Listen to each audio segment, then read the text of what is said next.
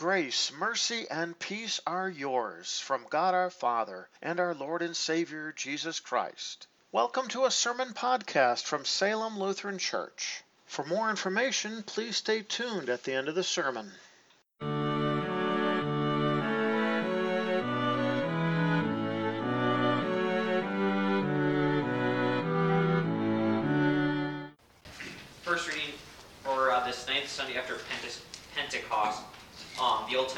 Lesson comes from Genesis chapter 18, verses 1 through 14. The Lord appeared to Abraham by the oaks of Mamre. As he was sitting by the door to his tent during the heat of the day, Abraham looked up, and he saw three men, three men standing in front of him. When he saw them, he ran from the tent door to meet them, and he bowed down to the ground. He said, My Lord, if I have now found favor in your sight, please do not pass your servant by. Now let me get a little water so that all of you can wash your feet and rest under the tree. Let me get some bread so that you can refresh yourselves. After that you may go your way. That is why you have come to your servant. They said, Yes, do as you have said. Abraham hurried into the tent to Sarah and said, Quickly prepare 20 quarts of fine flour, knead it, and make some loaves of bread. Abraham, Abraham ran to the herd, brought a good, tender calf, and gave it to the servant. He hurried to prepare it. He took cheese curds, milk, and the calf that he had prepared, and set it before them. He stood beside them under the tree while they ate. They asked him, Where is Sarah, your wife? He said, She is over there in the tent. One of the men said, I will certainly return to you when this season comes around next year. Then Sarah, your wife, will have a son. Sarah was listening to this from the tent door, which was behind him. Now Abraham and Sarah were old, well into old age. Sarah was past the age for childbearing. Sarah laughed to herself, saying, After I am worn out, will I have the pleasure, since my Lord is also old? The Lord said to Abraham, Why did Sarah laugh and say, Will I really give birth to a child though I am old? Is anything impossible for the Lord? At the set at the set time next year I will return to you, and Sarah will have a son. The second reading, which is the epistle lesson, comes from Colossians chapter 1, verses 21 through 29. It reads At one time you were alienated from God and hostile in your thinking, as expressed through your evil deeds. But now Christ reconciled you in his body of flesh through death, in order to present you holy, blameless, and faultless before him. If you continue steadfast and firm in faith, without being moved away from the hope of the gospel. This is the gospel that you have heard, which has been proclaimed in all creation under heaven, and of which I, Paul, have become a minister. Now I rejoice in my sufferings on your behalf, and in my flesh I am filling up what is lacking in the afflictions of Christ on behalf of his body, which is the church.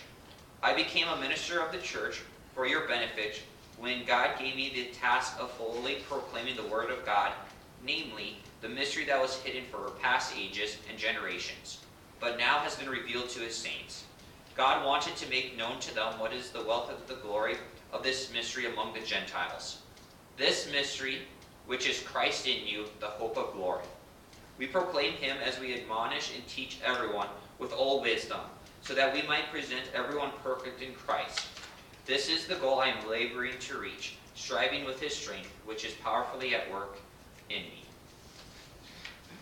The gospel is taken from Luke chapter 10, verses 38 uh, through verses 42. As they went on their way, Jesus came into a village, and a woman named Martha welcomed him into her home. She had a sister named Mary, who was sitting at the Lord's feet and was listening to his word. But Martha was distracted with all her serving. She came over and said, Lord, don't you care that my sister has left me to serve alone? Tell her to help me. The Lord answered and told her, Martha, Martha, you are worried and upset about many things, but one thing is needed. In fact, Mary has chosen the better part, which will not be taken away from her. Grace, mercy, and peace are yours from God our Father and from our Lord and Savior Jesus Christ. Amen. The portion of God's Word for consideration this morning are the first half of the epistle lesson from Paul's letter to the Colossians, chapter 1, beginning at the 21st verse. Paul writes by inspiration of the Lord At one time you were alienated from God and hostile in your thinking as expressed through your evil deeds.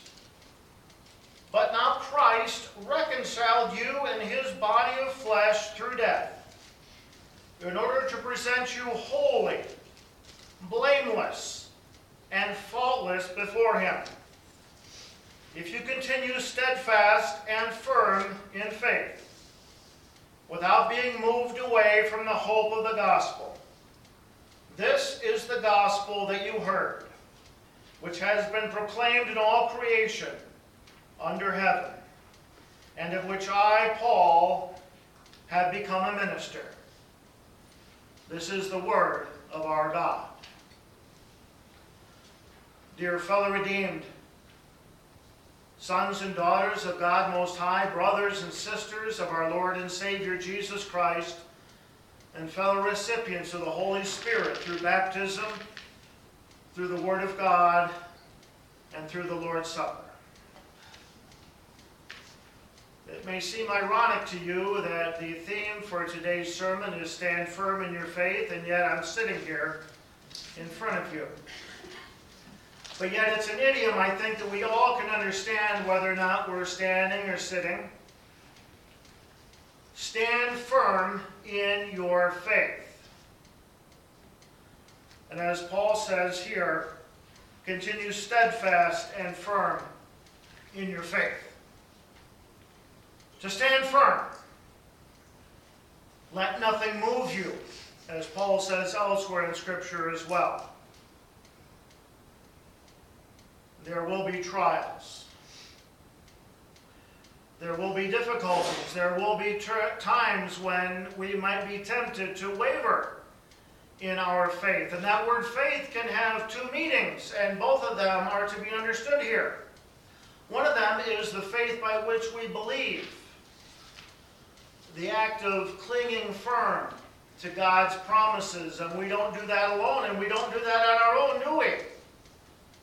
We do that by the empowerment and the help of the Holy Spirit, who created that faith in our hearts in the first place. The Holy Spirit who works through baptism. The Holy Spirit who works through the Word of God. The Holy Spirit who works through the sacrament of the altar. The Holy Spirit who works through these means of grace to create and sustain that life giving faith in us that clings to the promises of God through which we obtain forgiveness, new life, and salvation. But the word faith also means that which we believe.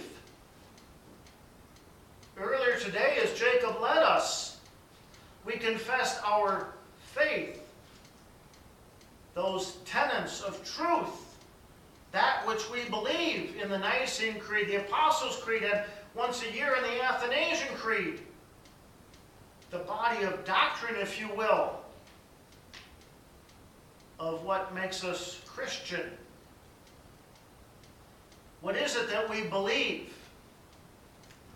That God created the universe, as we confess in the first article, that Jesus Christ, his Son, saved us, and that the Holy Spirit calls, gathers, and enlightens us through the means of grace and many other doctrines of faith. And Paul refers to them both in this. And God refers to them both in other sections of scriptures as well. Stand firm in your faith. Now, the Apostle Paul is speaking to the Colossians, a Christian church made up primarily of Gentiles non Jews, people that weren't part of the promise going back to Abraham, Isaac, and Jacob. We heard about Abraham in the Old Testament lesson, didn't we? We heard how the Lord was visited by him and was promised that, yes, even though Abraham and Sarah were old,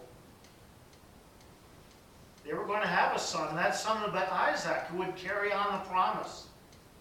And from Isaac would come Jacob, and from Jacob would come the, the 12 tribes of Jacob. also known as Israel. The Israelites, and if you've studied your Bible history, you'll know how the land of Israel was populated by the 12 tribes of Israel, and from them the tribe of Judah carried the promise of the Savior.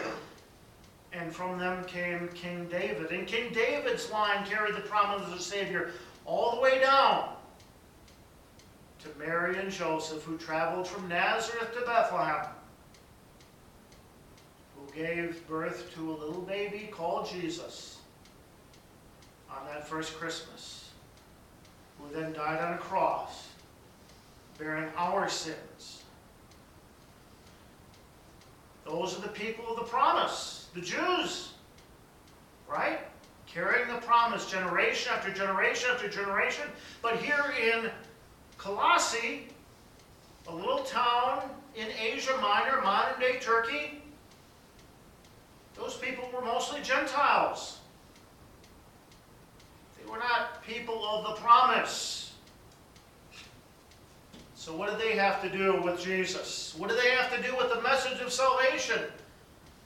Well, the gospel had been preached to them as well, and now Paul was writing to them from prison in Rome and telling them, remain firm, stand firm in your faith. And he first reminds them and us, whether we have Jewish blood or Gentile blood in our veins, stand firm in your faith, reminding them who we were. He says, At one time you were alienated from God and hostile in your thinking as expressed through your evil deeds. Yes, that's right. At one time we were alienated from God. David says in Psalm 51 Surely I was sinful from birth, sinful from the time my mother conceived me. All of us born with that sinful nature handed down from Adam and Eve, going all the way back to the Garden of Eden. When Eve and Adam were first tempted by Satan and they ate from that forbidden fruit, the world was changed forever. No longer were they close with God, but they were alienated from God. Foreigners. Remember, they were booted out of the Garden of Eden. They could no longer eat from the tree of life Eternal life was no longer to be theirs here on earth. But if you remember your Bible history, if you remember, Genesis 3 comes right on the heels of Genesis 2, and the promise of the Savior is already there. But we do well to remember where we were. We were alienated from God and hostile in our thinking, as expressed through your evil deeds our evil deeds, myself included. Hostile towards God. As unbelievers, wanting nothing to do with God, as expressed in our evil deeds. Many, maybe for many of us, that changed early, early on in our life when our parents brought us to the font of baptism and the Holy Spirit worked faith in our hearts. Maybe for us, some of us, that happened later in life. But it's good to remember that without the work of the Holy Spirit, whether early in life or later in life, whether through the wonderful work of baptism and the Holy Spirit or through the Word of God and the Holy Spirit working there, without the work of the Holy Spirit through the means of grace, this is what we were alienated from God, apart from God, apart from His salvation as well. And there's no way we could claw ourselves back. There's nothing that Adam and Eve could do to get back into that Garden of Eden. There's nothing that any of us could do to win God's favor back. We were apart from God and continually doing these evil deeds against God's will. But Paul doesn't stop there in verse 21. He says, But now Christ reconciled you. What did he do? He reconciled you. And that verb is very important in the Greek. It's a done deed. Not part way. Not Christ did some of it. Not Christ did most of it. Not Christ got the work done part way and you've got to finish it. Not Christ got the ball rolling and you've got to finish rolling the rest of it uphill. It's a done deal. Christ reconciled you in his body of flesh through death. You see behind me a cross. And that cross reminds us of what Christ did. Because there on Good Friday, Christ, through his death, reconciled us to God. He paid that debt which we could not.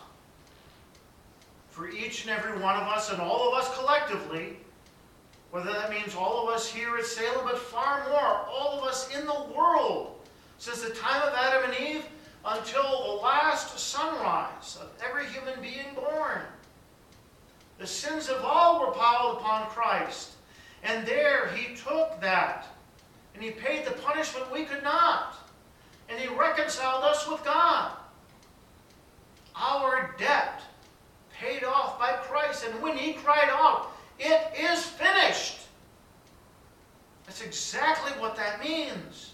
The debt is paid 100%, not 10%, and we got to do the rest, or 99%, and we got to come up with the 1%.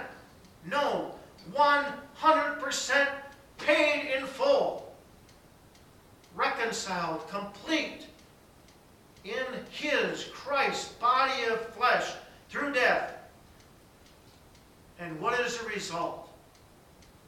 In order to present you, meaning the Colossians, meaning us, meaning all, to present us holy, blameless, and faultless before Him. No longer are we described as people who are hostile in our thinking, as ones who are tainted by evil deeds, or ones who are alienated from God, but holy, pure, blameless, and faultless. However, you want to say it, however, you want to calculate it, whatever word you want to use. How does God see us? For Christ's sake, He sees us as His dear children, holy, blameless, and faultless. He doesn't look down upon us as sinners. He sees us as holy in His sight for Jesus' sake. Why did He do this? Why did God send His Son to do this? Purely out of love. Purely out of His own good and loving nature towards us. He could have simply said to Adam and Eve, That's it, you're done. I gave you this garden. I made you holy. I made you faultless. I made you blameless. I gave you one command. You broke it. I'm done. I don't want to look at you anymore. God had every right. He has every right to say that to us. Are we perfect? Are we holy, blameless, and faultless? We've sinned. We sin every day. Yet how does God see us for Christ's sake? Holy, blameless, and faultless before you, before Him. And He does this all through the gospel. Literally, the word in Greek means good news, good message. And it is good news. It's message that gives us a smile. It it's a message that lifts us up. It's a message that encourages us to go forward as Paul did. And it's a message that encourages us to stand firm in our faith. Not because we have to, but because we want to. Paul says, continue steadfast and firm in faith, without being moved away from the hope of the gospel. And what is that hope? We use the word hope a lot in our life, don't we? A couple of weeks ago, I think it was just last week actually, my coworkers and I were saying to ourselves, hope I win the lottery when it was, when it was over $1 billion. Won't have to see me on Monday if I win the lottery, we joked. Well, we all showed up on Monday because none of us won it. I don't think any of you won it either, not that I've heard. We use that word, I hope to win the lottery, but we know, I mean, it's a long shot. Even if we do play, I mean, the odds are what, a billion to one if it's a billion dollar jackpot? But that's not the type of hope that Paul is talking about here. That's not the type of hope that Scripture is talking about. The type of hope that is used in Scripture is a sure and certain hope. The hope of eternal life in heaven. Because God does not say, well, you know, I'm up here and I hope you get here like I hope you win the lottery. No, no, no, no, no. It's a sure and certain hope. That hope that faith clings to, trusts in, knows for certain.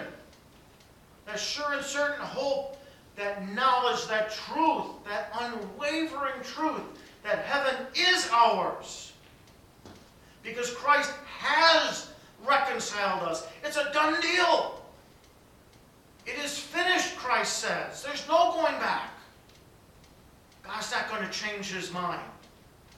And so we can stand firm in our faith.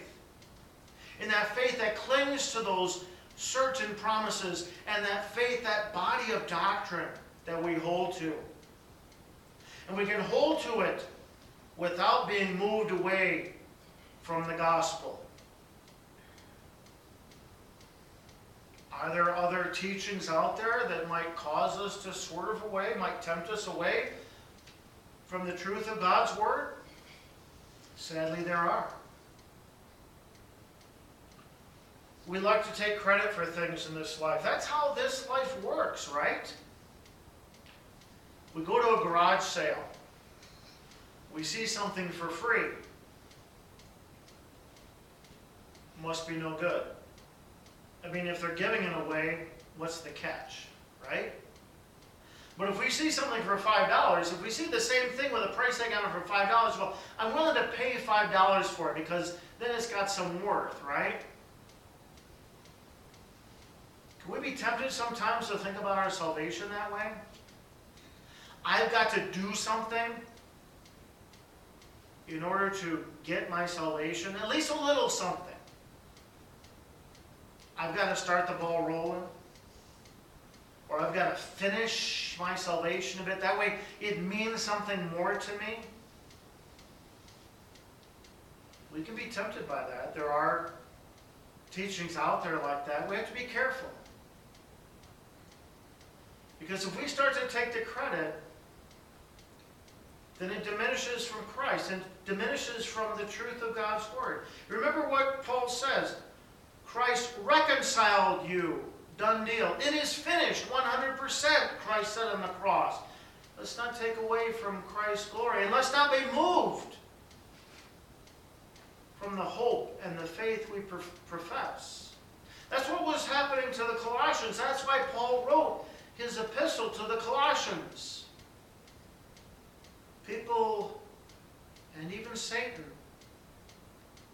trying to move them from the hope they profess. Because then, if we try to take a little bit of the credit, then doubt seeps in. Have I done enough? Did I do it right? And if I haven't done enough, and if I haven't done it right, then is my salvation in jeopardy? See, I'm not reliable because I'm a sinful human being. And I've got news for you. You're sinners too, and you're not reliable. You already know that. don't let your salvation rely on you. Rest your salvation on the Word of God. Let your salvation rest and rely on the truth of Christ. He's the one who reconciled you. He's the one who declared it is finished 100%. It's tempting to say a little bit, but I did my part. Don't let Satan lead you down that road. Remember what Paul says. This is the gospel, the good news, the great message that you heard, which has been proclaimed in all creation under heaven, and of which I, Paul, have become a minister. Remember Paul, at one time an enemy of the church, wanted to destroy the church, was there at the stoning of Stephen, giving his approval, and then getting letters of authority to go to Damascus and kill Christians. But God had other plans for him, turned him around and said, No, you're going to proclaim the gospel that you wanted to destroy. And Paul, now an apostle, by authority of Christ, writes to the Colossians and also to us. Thankfully, we have this letter. Brothers and sisters in Christ, let nothing move you from this gospel. Not the gospel of Paul, he's just a human. These words are inspired by the Holy Spirit. The gospel of God, the gospel of Christ, who reconciled you, done deal. Who said, It is finished, done deal, 100%. Let nothing move you as you stand firm in your faith. Amen. And now may the peace of God, which surpasses all human understanding, keep your hearts and minds in Christ Jesus. Amen.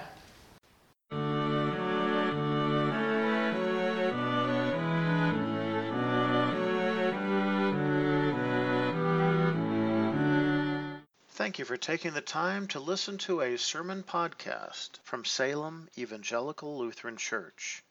If you have any further questions or would like to learn more about Salem Lutheran and its ministry, please check out our website at www.salemevlutheran.org. Once again, that is